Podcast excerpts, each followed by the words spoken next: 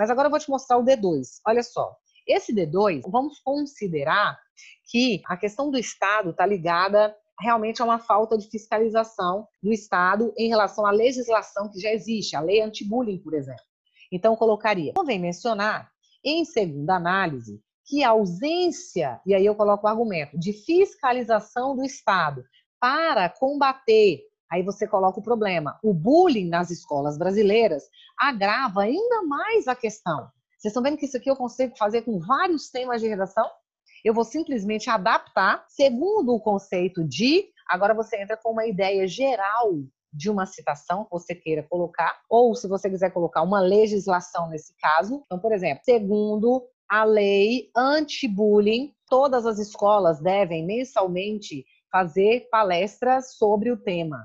Ou então, professor, eu quero colocar realmente um conceito, segundo o conceito de cidadania. Ao invés de colocar o do filósofo, posso colocar assim, exposto na Constituição Federal, ou seja, segundo o conceito de liberdade do filósofo fulano de tal, ou então do sociólogo fulano de tal. Ponto. Acabou. Ou seja, você põe primeiro a ideia e depois você põe o nome da pessoa, fez uma citação indireta, que é a citação que é valorizada no Enem hoje.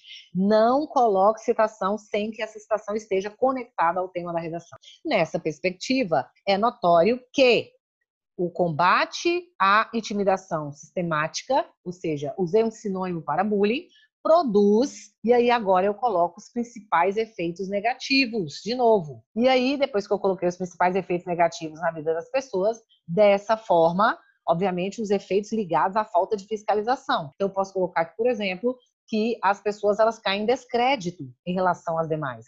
Porque elas, às vezes, reclamam para a escola, reclamam para o professor, não acontece nada, reclamam para o supervisor, não acontece nada, reclamam para o diretor, não faz nada.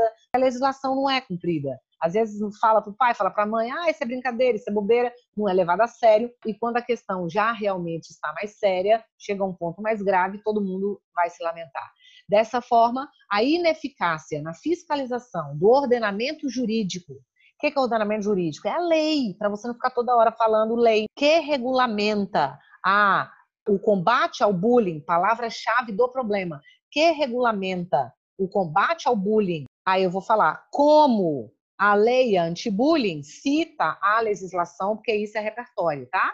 Então, a ineficácia na fiscalização do ordenamento jurídico, que regulamenta o bullying no Brasil, como a lei anti-bullying cita a legislação, contribui para a manutenção desse quadro negativo. Ou seja, eu tenho um problema, criaram uma lei para combater esse problema, show, mas ninguém fiscaliza a execução dessa legislação, isso está contribuindo para a perpetuação desse quadro. Totalmente, está contribuindo de forma direta para a perpetuação desse quadro. E isso realmente é uma situação muito séria e muito grave.